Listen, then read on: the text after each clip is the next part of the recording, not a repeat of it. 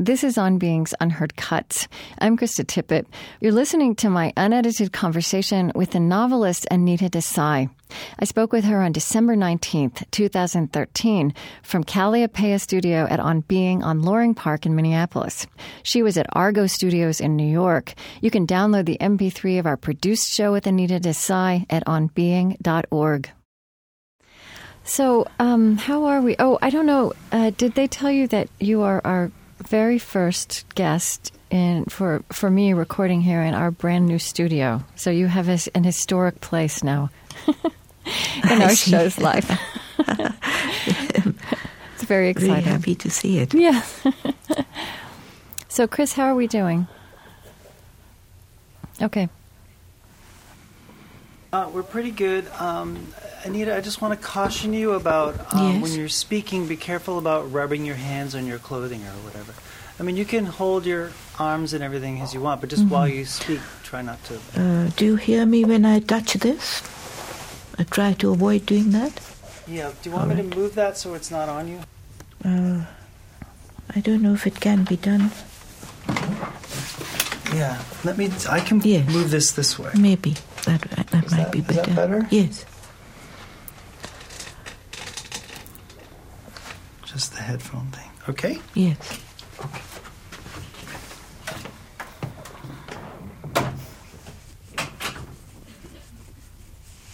I think we're good to go if you guys are. Okay. All right. Um, so I, I wanted to just start by asking a question of, about you, and and Tagore may or may not be uh, be implicated in your answer, um, and and then we'll just really focus in on him. But um, I wonder if you just say a little bit about the the spiritual and literary background of your childhood, and, and also whether those two things were were connected in, in your imagination growing up. Well, I should tell you that everyone assumes that Tagore is part of my heritage. My father was from Bengal. And uh, it should have been, but strangely enough, it, he was not. Because my father had left Bengal and settled in the north of India in Old Delhi, which is where I grew up. And um, for some reason, he never uh, expected us to learn Bengali or to really go, really become aware of our Bengali background. Partly because we were living in Old Delhi, very very different place. Partly because my mother was not Bengali; she was German, Right. and. Uh, the two of them spoke German to each other, my father having studied in Germany Yeah. which is the language I grew up hearing and speaking as an infant, as a child. Oh, I didn't realize that. Yeah. And it was much later in life that I felt this was wrong and I really must learn Bengali now. So I, I took, I went to a class and started studying Bengali. But um, when I came upon Tagore's work, and never through my father, he never uh, handed me a book by Tagore or talked of him. But when I started reading Tagore, I thought, well, he was describing my father's background. My father himself was a man of very few words. He was very uh, silent, withdrawn person, very reserved. Yeah, say say some more uh, about that. About how reading Tagore. Uh, you've also written this kind I of recreated your father's world in a way that he didn't or couldn't describe for you. My father had always given us just a few small hints, little stories about Bengal, which were so evocative. And when you tell them to a child, especially, they tend to make a great impression. Certainly, they did on me. For instance, he remembered a time uh, living in, you know, small towns, small villages in in Bengal, then East Bengal, how the postman used to walk through the forest ringing a bell to scare off tigers, and he would chant, "Make way for the for the mail." Um, and uh, I thought that was so strange living in Old Delhi, where the post was delivered in a much more prosaic way. Things that uh, how he how my father used to play football fanatically, fanatically the way all Bengalis do, as a child and always played barefoot. He said every bone in his foot had been broken playing football barefoot. and uh, chiefly, what I, the picture he created for me with these few few things that he told us was of a wonderfully green and riverine landscape, which would be so utterly different from arid, dusty Delhi Hmm. and the north of India. It was a land crisscrossed by by rivers, and they used to get about by boat, especially in the monsoon and the rainy season. It was the only way to get about was in a boat. Even if you were children, you could paddle boats to school and back. And uh, when I first started reading Tagore, this was the landscape that uh, he he created in his work because Tagore, as a young man, had been put in charge of the family estates. It was a very wealthy family, and they had these huge estates in central and north Bengal. And Tagore, as a young man, lived on a houseboat with his family and tra- traveled up and down these rivers. Hmm. And uh, that is where he collected all the material for his uh, his short stories, in particularly, but if, for his poetry, for his drama, for a great deal of his writing, because all the um, tenant farmers they would come to the boat and tell him about their lives, make their requests and their complaints to him. So he had a great insight into their lives, and they they were the material of so much of his fiction. There's th- there's something in his story about that just reminds you of the story of the Buddha, of because Tagore did grow up in this very privileged household, and I mean, I was reading in one of his um, biographies, you know, his family manor, the Jorasanko man- Manor. Is that how you say that? Um, was in in in an, in in an area that was surrounded by poverty, and that that he was forbidden to leave it. But then, you know, as a result, he became completely fascinated with that world outside, and and as you say, with the natural world. Well, um, I think there are two aspects of Tagore's writing that strike me very much. One is um, his ability to to look into people's lives, to understand their lives with a great intensity, with great perceptiveness. And these were people who were poor, had a totally different background from his own. But he had insights into them which were so marvelous. I don't know if this is the moment where I could refer to uh, one or two stories in particular. Yes, yes, sure. Yes. Mhm. Mhm. Um, well, there's one little short story of his which was later filmed by Satyajit Ray and became a great classic of Bengali cinema, actually, one of the loveliest films you could see. It's called The Postmaster Right. and it was inspired by a real postmaster who used to come and visit Tagore and bore him with very long, dull stories. and the thing about him was that he was this young man from from Calcutta, from the city, and he pined for it. He missed it so much, and he was bored in this little village that he found himself in, and just out of boredom and idleness, he he started giving lessons to a little servant girl who, who looked after him, fetched water for him, cooked for him. Her name was Ratan. And uh, he falls ill with malaria. She nurses him. But when he recovers, he decides he can't stand this life anymore. And he packs up and leaves for the city. And the little girl is devastated. She feels utterly abandoned. He just started teaching her to read and write. It meant so much to her. And then he just walks away. And uh, although he does feel a pang of guilt, perhaps thinks of paying her some money, and she refuses to take it. And he gets onto this boat and sails away, and thinks, oh, life is so full of partings, full of death, so what is the point of retracing one's steps? Hmm. And Tagore writes, no such philosophy arose in Ratan's mind. Awash with tears, she wandered round and round the post office shed.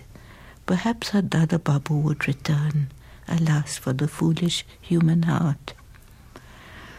And there's another very similar story. Again, it's only a few pages long. It's called The Notebook. Oh, before you go on, I, I, you did a reading of the Postmaster, didn't you? For um, I think I listened to that online.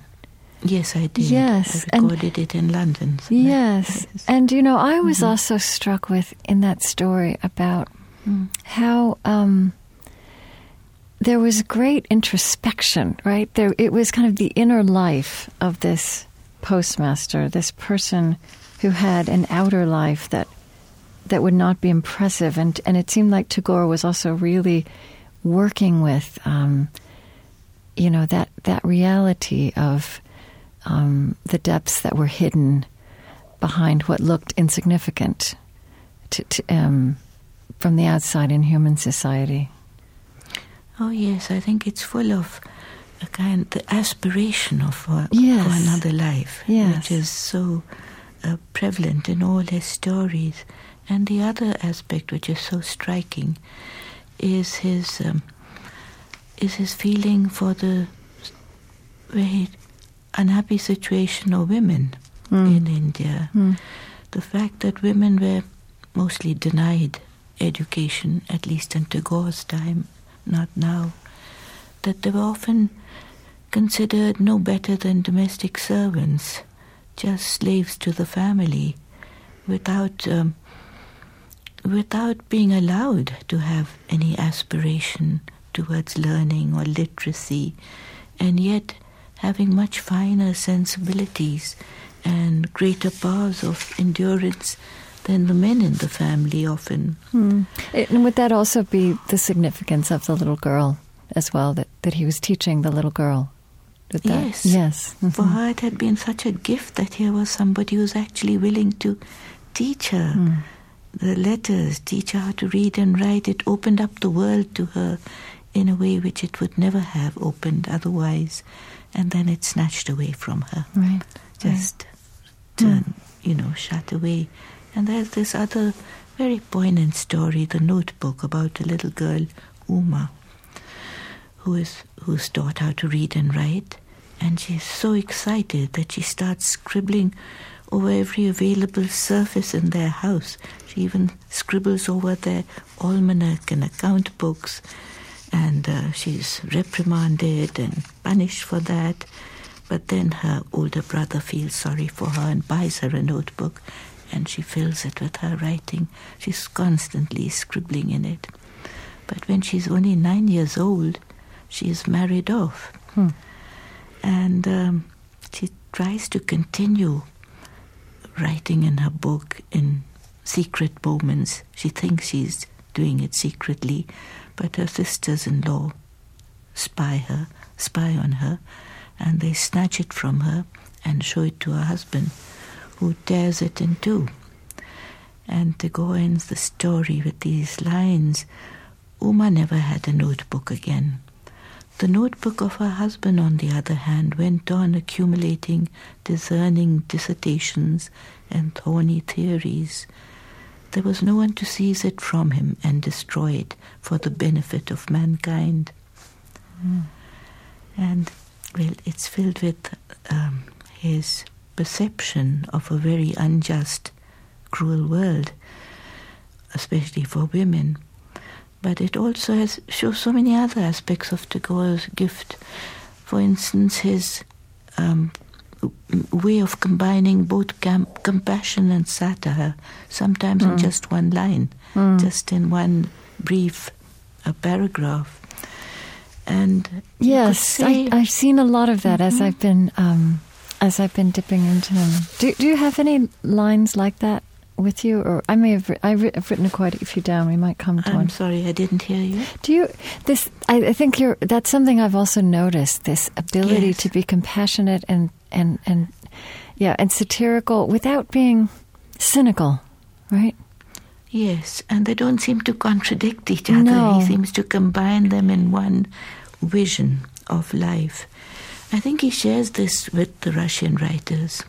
Yes. I don't think he did this um, at all uh, consciously, but you ha- you see in him the same vision that Russian writers had of the world, in which cruelty and degradation were combined with tenderness and grace, and that's what makes his um, work so so profound. I think. Mhm.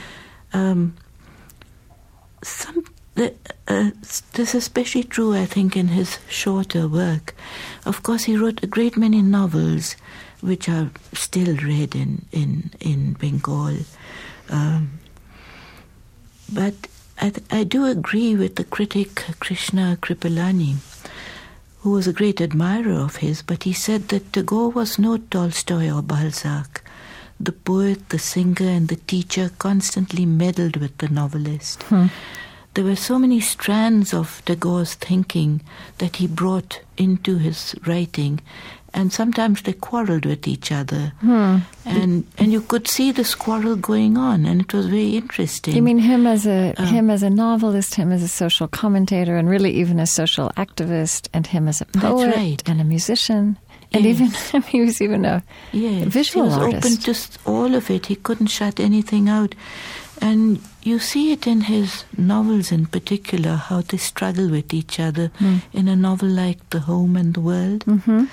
which is which has at its heart a romantic triangle. But it's set within the framework of the political upheaval of 1915, when Bengal was in turmoil because Lord Curzon was at that moment um, and dividing it into two halves, East Bengal and West Bengal. Right, and let's just just And- for people who might not know that history. I mean, it was the partition And, of uh, Bengal. uh, it was kind of a philosophy of divide and rule, but it was and and the population was separated along Hindu and Muslim lines. and along religious Yes. lines, which proved to be so so tragic Yeah, because it's continued to create so much right. disruption and so much tragedy. And um, it's a book which is you could call it um, almost Victorian in its realism. Mm. But then there was this other side of Tagore's writing and of his thinking, which was really idealistic and spiritual, Yes. and he could never, um, never block that out either. And I think there's a little, it's a tiny book, a small play called The Post Office, Mhm. in which this is best uh, represented. Um, I believe I read in your um, one of your essays that the Mm-hmm. post office was was produced in an orphanage in the Warsaw Ghetto a month before the producer and the students of the orphanage were sent to, to Treblinka to to a concentration camp. Is that right? it, it, it's a curious little play. Yeah. Uh, it's had a, a great effect upon people in different parts of the world. And where does it come from? It's um, almost, it's almost like a little um, breath of air, a little breeze. Mm. It's has so little effect, and yet it's deeply affected people. Mm. Where did it come from? How did it come about? It's about this child, Amal, who's um, very ill, and his doctor has um, refused to allow him out of his room. He's confined to his bed Mm. in his room. And Tagore wrote about this with such understanding because he'd known imprisonment of as a child, the imprisonment of the spirit, not not the body. Mm. One of his earliest memories was of a servant called Shyam, who would place me in a selected spot, trace a chalk line around me, and warn me with a solemn face and uplifted finger of the perils of transgressing this circle. Whether the danger was physical or mental, I never fully understood, but fear certainly possessed me. and when Tagore, as a, as a little boy, would be confined to his immense and rather gloomy family home in Calcutta. Right. He could only gaze with longing at this limitless thing called outside. Mm. Flashes, sounds, and scents of which used to come and touch me through interstices. It seemed to want to beckon me through the shutters, but a variety of gestures. But it was free and I was bound, hmm. and there was no way of our meeting. Hmm. And he wrote later on in another book, looking back at my childhood, I feel I thought, I feel the thought that recurred most often was that I was surrounded by mystery. Something undreamt of was lurking everywhere. And every day the uppermost question was, when, oh, when would I come across it? and I think it's Yeah. in this book and in this child Amal In the he in the post office. in the post Yes. office that he best creates this feeling of this this a longing in this child who's confined to his bed to his room who sits at the window watching others who are free to go about there's a watchman a fakir some boys a flower girl Sudha and they tell him about the hills and woods and rivers where he's never been he's never allowed to go there and then one day he sees um, the Raja's post office coming up overnight outside his window, flying a golden flag. And the watchman assures him that the Raja himself would soon be sending him a letter. And Amal's longing for that vast and beautiful earth becomes in- intensified into his longing for that letter. It arrives and he's freed. And um, I have to say, it is a very strange book, and it's had a strange effect on people, as you just said. Yeah.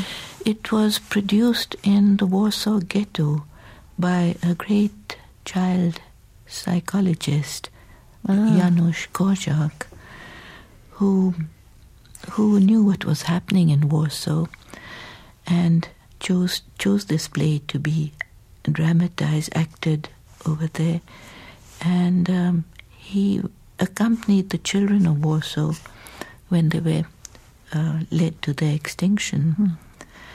And the other time it, the play was produced, um, André Gide read his translation of it into French. Ah, over the radio in Paris the night before Paris fell to the Nazis. So that's remarkable. it is remarkable because the play itself is so light, it's almost magical in its manner, and yet people have seen these dark undertones to it. I, I have the to dark say, undertone, yes. There's something that strikes me that's curious about you when you were talking about one of your one of those stories that your father told you about Bengal, um, which were so magical, kind of a once upon a time place. You mentioned the post the postman and then Yes. and then these two we, we talked about the postmaster his uh, Tagore's short story and then the post office a little play What is Yes. that what did the postman and the postmaster and the post office represent or what do they represent it's, it's a very curious image for Tagore to have um, pursued in this way. yes I think it's always a message from elsewhere, from beyond, from outside, right that enters into your remote world where so little ever, ever trickles in. And every time he uses the post office, the postmaster, it's as if he has had a vision of the outside world. yeah And um, Tagore suffered terribly from the sense of confinement. He was always longing for freedom of light and freedom of space. And he said, I cherish light and space. On his, deathbed, on his deathbed, Goethe had wanted more light. Hmm. And he, Tagore said, if I'm capable of expressing my desire, then it will be for more light and more space. Hmm. There's something, um, and you- you've written about this too, how, you know, he won his Nobel Prize for Literature in 1913, and he was just uh, celebrated by people like Yeats and Ezra Pound, and and you wrote that the West's fascination with him kind of coincided with, as you said, the spirit summed up in Spengler's uh, the decline of the West. that notion, there was something magical about Tagore, but it, also seems like there was a way in which. Um, uh, uh, the the the way people were enamored with him as a kind of mystical spiritual writer became a way to dismiss him or reduce him, but but his spirituality, e- even in in the poetry, um, you know, even in its most in its purest forms, seems to me always to be connected with reality, both in the form of the natural world in in very concrete ways and also the human human reality, including these the the sorrow that is there and the injustice that is there. I don't know. Mm, I think you're right, and it's most obvious in his poetry. Mm. So much of it is lyrical, so much of it is in praise of the natural world. Yes. And he always wanted to be surrounded by the natural world. He had a hatred of the city he was happiest when he was out in the countryside, and uh, most of his poetry grows out of that. But uh, he was, as as you, as you know, as anyone who knows Tagore knew, he was uh, politically uh, so aware and politically so involved. Yes, oh, involved, the, so engaged. Yes. yes. So the real world was always pressing upon him. He wanted to be free of it, hmm. but it always was a pressure upon him, and he had too much of a, a conscience and too much of a, an involvement with his country to turn his back on it. Mm-hmm. But uh, when he was alone, when he was by himself, he always had these this dream of escape, and uh, I'm I'm also very struck by how much a poet who so loved the natural world, for whom to whom a leaf, a tree, an insect meant so much, um, was also preoccupied so much of the time with death, and how often death seems to have visited him, beckoned to him, wanted to take him away. Well, he had a lot um, of death, and I mean, he knew a lot of death in people he loved as well. It seems all the way through that, his life. Yes he, he knew a great deal of tragedy in his life mm-hmm. from the time where he was a very young boy and tragically in love with an older sister in law. And uh, she was only 18 and she committed suicide. Mm-hmm. And I don't think he ever got over that because, as an old man in his 70s, when he picked up the paintbrush and started to paint, it was her face that he would paint over and over and over mm. again. Mm. And then in his lifetime, he lost his wife, he lost children. several of his children, yes. and he knew death. But uh, I'd like to read one poem of his, which mm. I think is perhaps the most powerful work that he ever did. It's called Arrival. And it's very like the arrival of the letter in this little play okay. Our work was over for the day, and now light was fading. We did not think that anyone would come before the morning. All the houses round about dark and shuttered for the night. One or two amongst us said, The king of night is coming. We just laughed at them and said, No one will come till morning.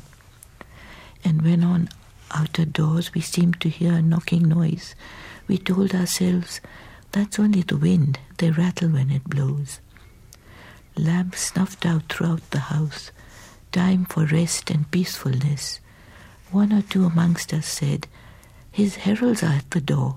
We just laughed and said, The wind rattles them when it blows.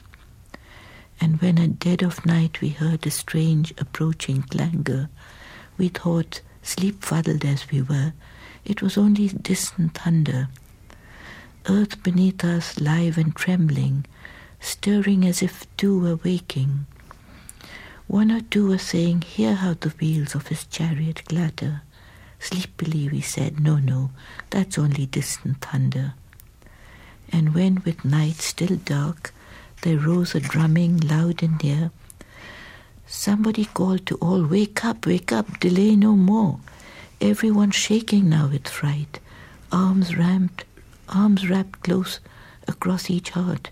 Somebody cried in our ears, Oh, see his royal standard rear.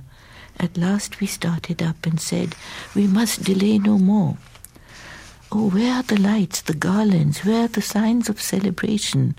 Where is the throne? The king has come. We made no preparation. Alas, what shame, what destiny! No court, no robes, no finery. Somebody cried in our ears, Oh, vain, oh, vain this lamentation. With empty hands and barren rooms, offer your celebration. Fling wide the doors and let him in to the lowly, conscious boom. In deepest dark, the king of night has come with wind and storm. Thunder crashing across the skies, lightning setting the clouds ablaze. Drag your tattered blankets, let the yard be spread with them. The king of grief and night has come to our land with wind and storm. Mm. Tell me what that um, what tell me what what's so striking to you about that poem. What why that how that moves you. I think it's um, Tagore's perception of death. Death, his ambivalence about it, um, the ordinary, normal human fear of death, and yet his belief that death, in some way, um, completed life, brought meaning to it. And that is a theme that he wrote about and used a lot of the time. And at the same time, as I read before, he hoped on his deathbed to be able to call for more light and space, as if it, another world would open to him then. So there was always this awareness in him of a mystery, of another world. Um, a, a, yearning to somehow reach out and make a connection with it. Yeah, there's. And I think that is what his music must have been about. I don't have much understanding of it, mm. but I think that is why he composed so much music, and even when he became a painter, it was a theme that he pursued. Yeah, there's um some of the things that really struck me. Um, he wrote this amazing. He wrote these amazing lines about, um, well, really about age. I mean, I guess it was a period when he was n- near, close to when he died. Just this way he was so uh, engaged with that experience. I guess and articulate, you know, and poetic about it. I don't know if you. There's this poem. I think it's called Recovery Brutal night comes silently, breaks down the loosened bolts of my spent body, enters my insides, starts stealing images of life's dignity. My heart succumbs to the assault of darkness, the shame of defeat, the insult of this fatigue grow intense. Yeah, that, that is such an incredible way to write about, you know, just this bodily experience of illness and and aging. Yes, I think he did write it when he was dying. Uh, yes, and um, and yet he was still in complete control. He was able to articulate everything about that experience. Yes, few of us are able to. Yes. Imagine or write about. Yes, and so even in and even in describing, as you know, as he says, the indignity, the ins- insult, yes. he makes something beautiful of that of that you know, of that description. Yes, and another thing that strikes me so much about his old age and his decline, physical decline, mm-hmm. was that his spirit uh, remained almost uh, childlike in its mm. vitality. Mm. One of the very last poems he wrote, one of the very strangest poems he wrote. He, um, said, Today I imagine the words of countless languages to be suddenly fetorless. After long incarceration in the fortress of grammar, suddenly up in rebellion, maddened by the stamp stamping of unmitigated regimented drilling. They have jumped the constraints of sentence to seek free expression in a world rid of intelligence, snapping the chains of sense in sarcasm and ridicule of literary decorum. Liberated thus, Their queer postures and cries appeal only to the ear.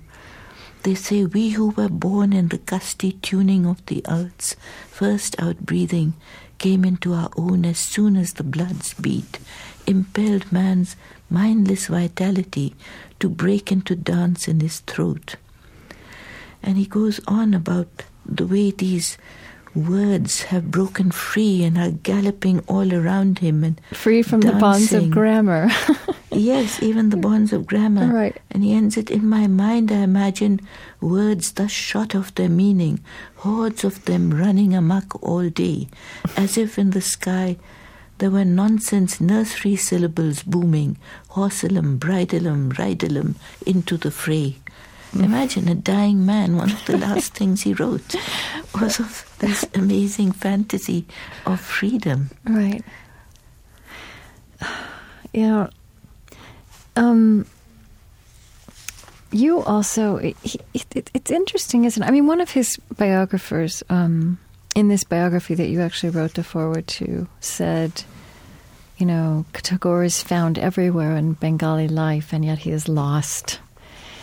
And you know, I learned in particular from your writing that, you know, I mean, is it is the Indian national anthem a song that he wrote? Is that is that true? Yes, the Indian national anthem and the Bangladeshi national and the anthem and right. Yes, yes. And and also that every Indian school child recites this poem of Tagore, "Where the Mind is Without Fear," which is beautiful. You, I want to ask you about this. I, I, you've mentioned this in a few essays, but you always say every Indian school child recites, however reluctantly, "Where the Mind is Without Fear." Is that reluctance just because this is something memorized?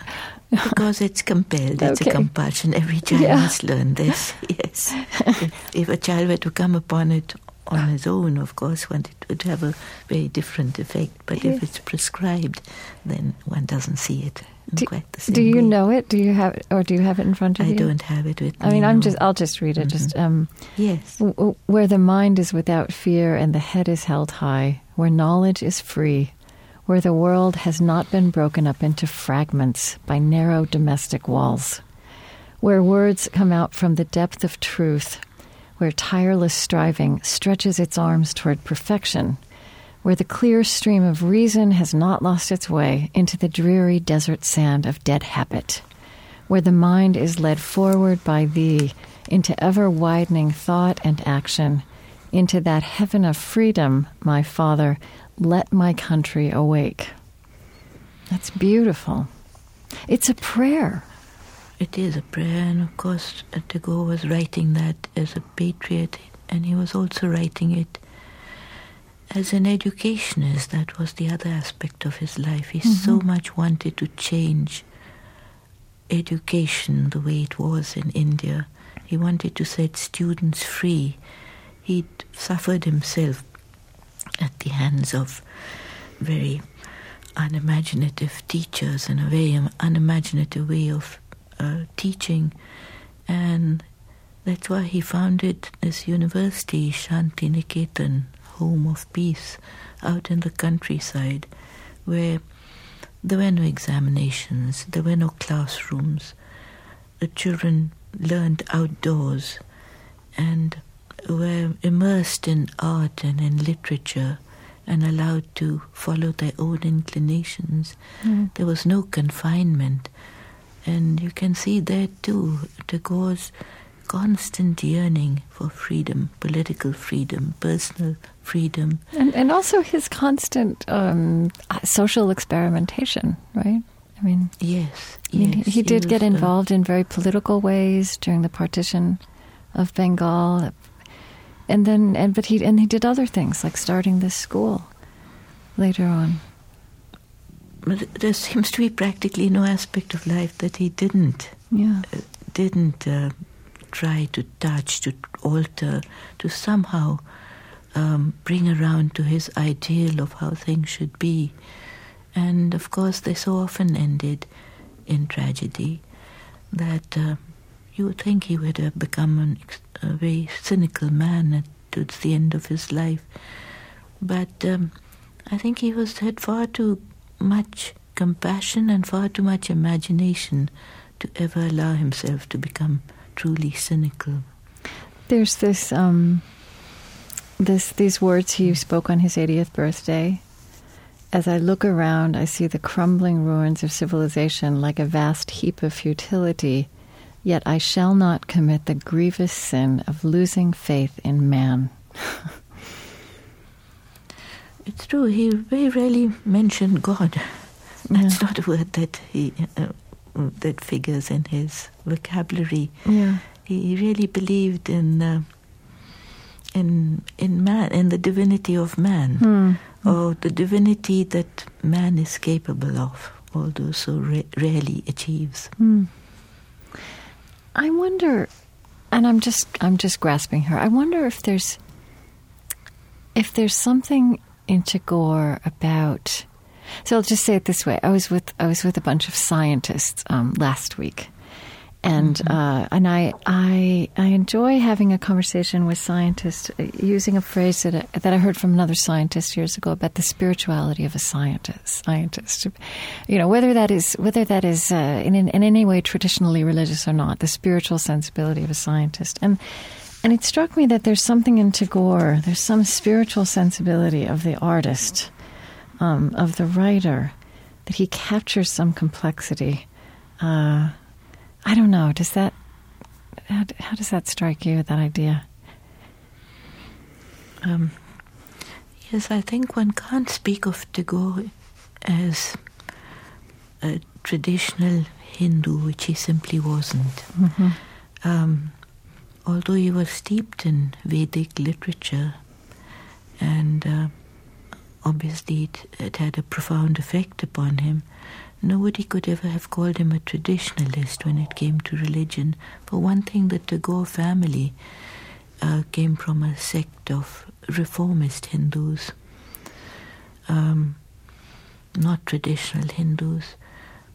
But Tagore, more than anyone else, rarely spoke of religion in the way that religious leaders would speak. It was always in a very abstract and philosophical manner. And uh, I think he was fascinated by science himself. Yes. Um, right. The, the series of conversations that he had with Einstein. Yes.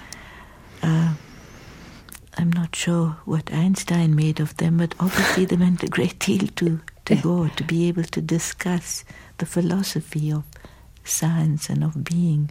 Yes.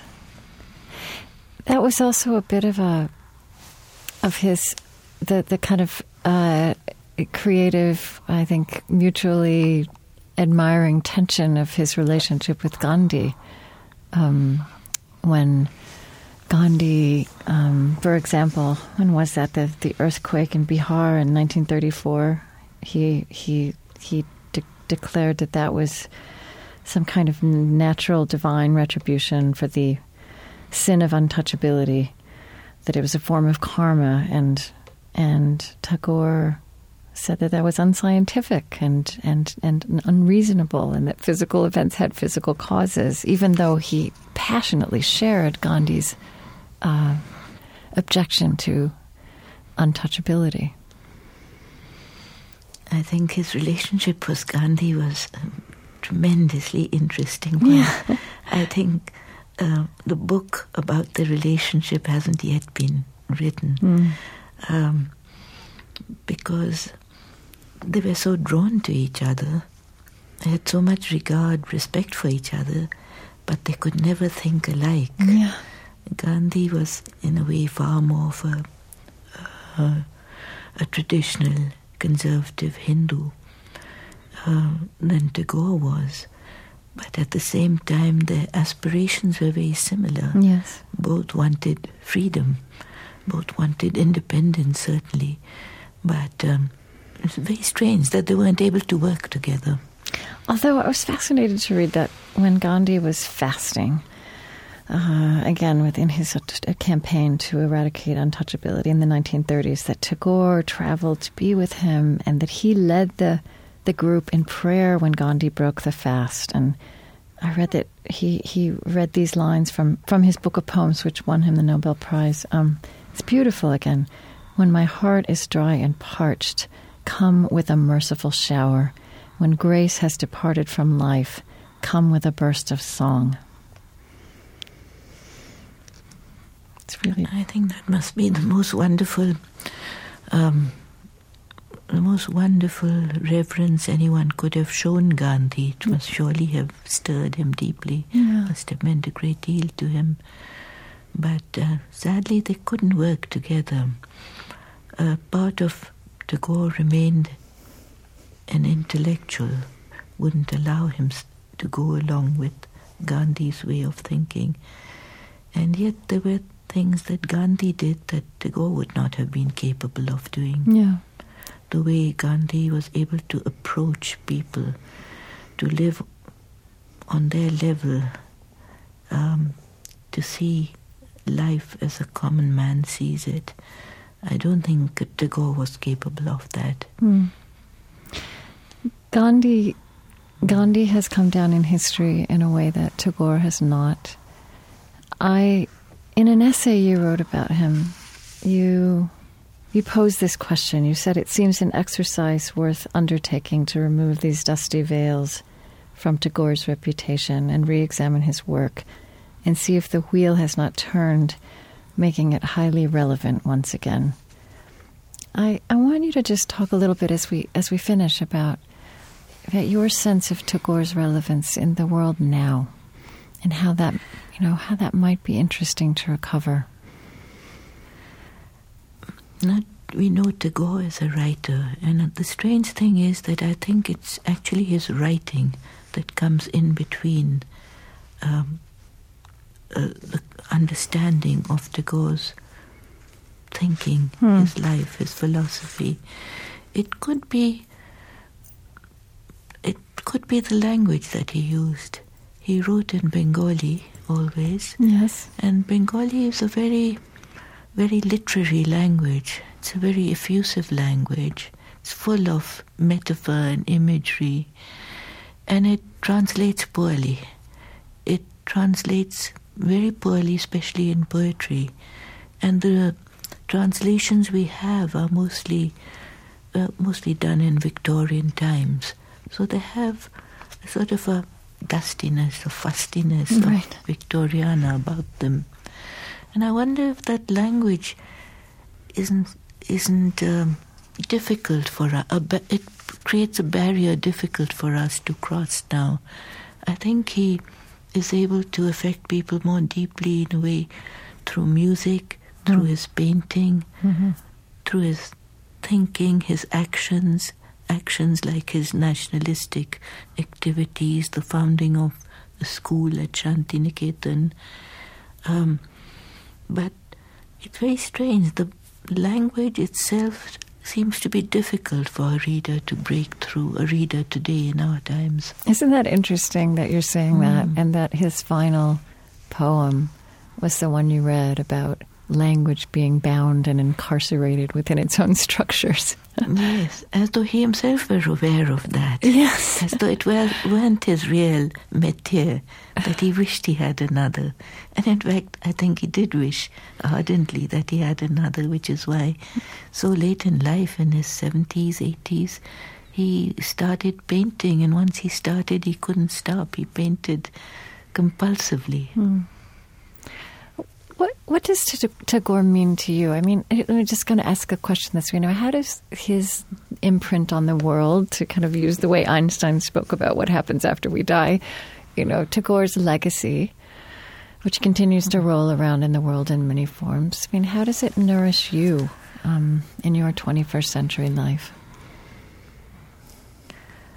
Um, I do think that he must be the most Indian of all Indian writers. Um, as I say, I was never made to read Tagore as a child. My father never taught me the language. He never Yeah. spoke of Tagore. Oh, he may have spoken of him, but not very much. And um yet, when I started writing, and this was before I had read Tagore, I was writing on many of the same themes the confinement of women, the, the denial of freedom, of Yes. of free thinking uh, to women, especially, but uh, also the many other things that halt and thwart um, life in India. Uh, so that I think many Indians suffer from this sense, this feeling that one is caught in a trap and that one cannot possibly break free of it. And I think it's a, what really creates this whole philosophy of fatalism Hmm. that's so prevalent in India. But I was using all these same themes. I was also writing about them before I had ever read Tagore. And when I read his work, I realized this was nothing um, unique to me. Uh, it was the way we did think and feel in India. No one had ever written about it as profoundly or powerfully as Tagore. Hmm. So I do think it's very tragic that he's no longer read, that somehow one, no, uh, a reader no longer feels the same connection with him because he, his work is there, it hasn't changed, nor has India really changed, not that much. really, would you say that? Because you know, I think someone on the outside might say, "Well, he was writing. I mean, his his his his the struggle for him was independence from the British Empire and and uh, and the India of uh, you know, I don't know, seventy how many seventy years after his death is." You would, could many would say, is radically transformed. Well, the independence movement was only one of the themes Mhm. that occupied him, and uh, freedom on the whole, freedom in a much larger sense, was his real theme, I think, and that remains so. hmm And and you think of and if you think about the contemporary India or just contemporary humanity, um, you're saying freedom, freedom as something that's larger than political status. Is that what you mean? Yes, hmm yes, I think India still suffers from the kind of orthodoxy, the, the superstition, the fatalism, uh, many of the things that um, Tagore rebelled against and wanted to have his students, his readers, uh, abandon Hmm. so that they could proceed. I think those are still present. What, what else would you like to say? Anything else you'd like to add that feels important? Something important to you about Tagore that we haven't touched on? Um, no, I've, I've talked about these short stories and Mhm. the play that I had wanted to talk about. Um, and also the fact that if you do pick up Tagore, if you can bring yourself to overcome a resistance to that definitely Victorian, old fashioned, um, out of fashion manner of writing. Now, you do break through to a mind that is so vast and so complex that uh, it it really re- it really does ask of one uh, a, a new way of study, a new way of um, finding how to relate to his work. Hmm. Yes. Okay. Hmm. Oh, okay. Yeah. Yeah. Um, just just one last question. Um, Yes. y- your daughter is also a celebrated writer. It's a wonderful thing, the two of you. Um, have you? Did you introduce her to Tagore in a way that your father didn't introduce? Your parents didn't introduce you to Tagore. Well, certainly she would see me reading Tagore. She saw all the books that I have of his on my bookshelves. Yeah. I don't think he particularly interests her. But it's so interesting that um, when she wrote her first book, a lot of critics and readers said um, that uh, her work was very similar to that of another Indian writer, R.K. Narayan, and she had never read R.K. Narayan at that time. Okay. so I think there must be something we all have in common. Right. Uh, it's our material, it's our themes, but perhaps it's also a particularly Indian way of thinking and being and Mm. writing and speaking Yeah. that we all do share. Mm. Oh, well, thank you so much. Uh, it's been really just uh, wonderful, actually. Your voice is beautiful and so gentle and powerful at once, and it's really amazing to sit here and have you coming into my headphones. So thank you. And we'll, Thank we'll you let so you much. know. Um, it's been beautiful. So we will we'll let you know what's happening with this. And uh, um, yeah, again, I'm very grateful for you being part of this. I'd be very interested to see right. uh, or hear the program when you do put it together. All I'm right. sure it'll be fascinating. We'll let you know. Yeah. Thank, Thank you. Okay. Bye bye. Bye bye.